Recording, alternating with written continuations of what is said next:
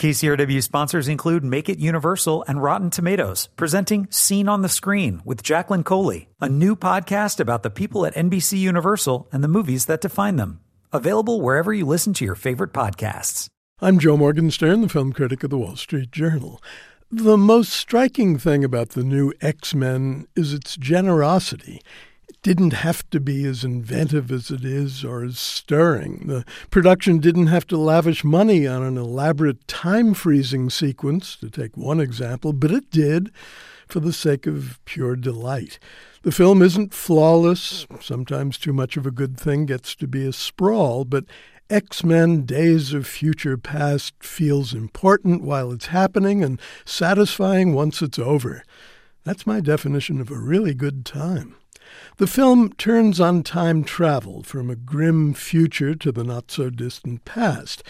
In that future, Manhattan is a ragged ruin, Moscow is a frigid wreck, and persecuted mutants trudge through subterranean tunnels that make Apple's 1984 Super Bowl commercial look like a walk in the park.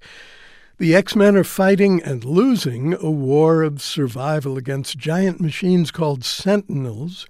So Hugh Jackman's Wolverine is sent back in time to enlist the X Men's younger selves in changing human history and improving the odds for our species. Wolverine's destination is 1973. That's when events involving Jennifer Lawrence's Raven and her very special DNA become, or became, depending on the time frame, a pivot point for humanity. The 1973 setting provokes plenty of laughs at cultural artifacts lava lamps, pong, ding dongs, sloshing water beds. Peter Dinklage is Dr. Bolivar Trask, the villainous inventor of the Sentinels. President Nixon is part of the proceedings. He comes off better and worse than you might suppose. You never knew about Nixon's role in putting the Sentinels into production, but then you probably didn't know that JFK was a mutant. And in a film that's as remarkable for depth of feeling as it is for action, Roberta Flack's The First Time Ever I Saw Your Face resonates with a haunting scene that brings James McAvoy's younger Charles face to face with Patrick Stewart's grave embodiment of the old man Charles will become.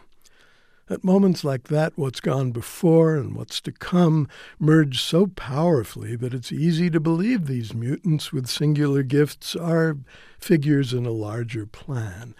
But an action adventure stands or falls on its action, and the set pieces here rank with the best of the genre. Busting a prisoner out of solitary confinement in the bowels of the Pentagon, repurposing RFK Stadium into a corral around the White House, and that wonderful time freezing sequence in which Evan Peters' Quicksilver not only stops a screen full of people and objects in their tracks, but rearranges them ever so carefully with an artist's eye for composition. A small army of artists has contributed to the film's vision the director, Bryan Singer, the writer, Simon Kinberg, the cinematographer, Newton Thomas Sigel, and the production designer, John Myhre.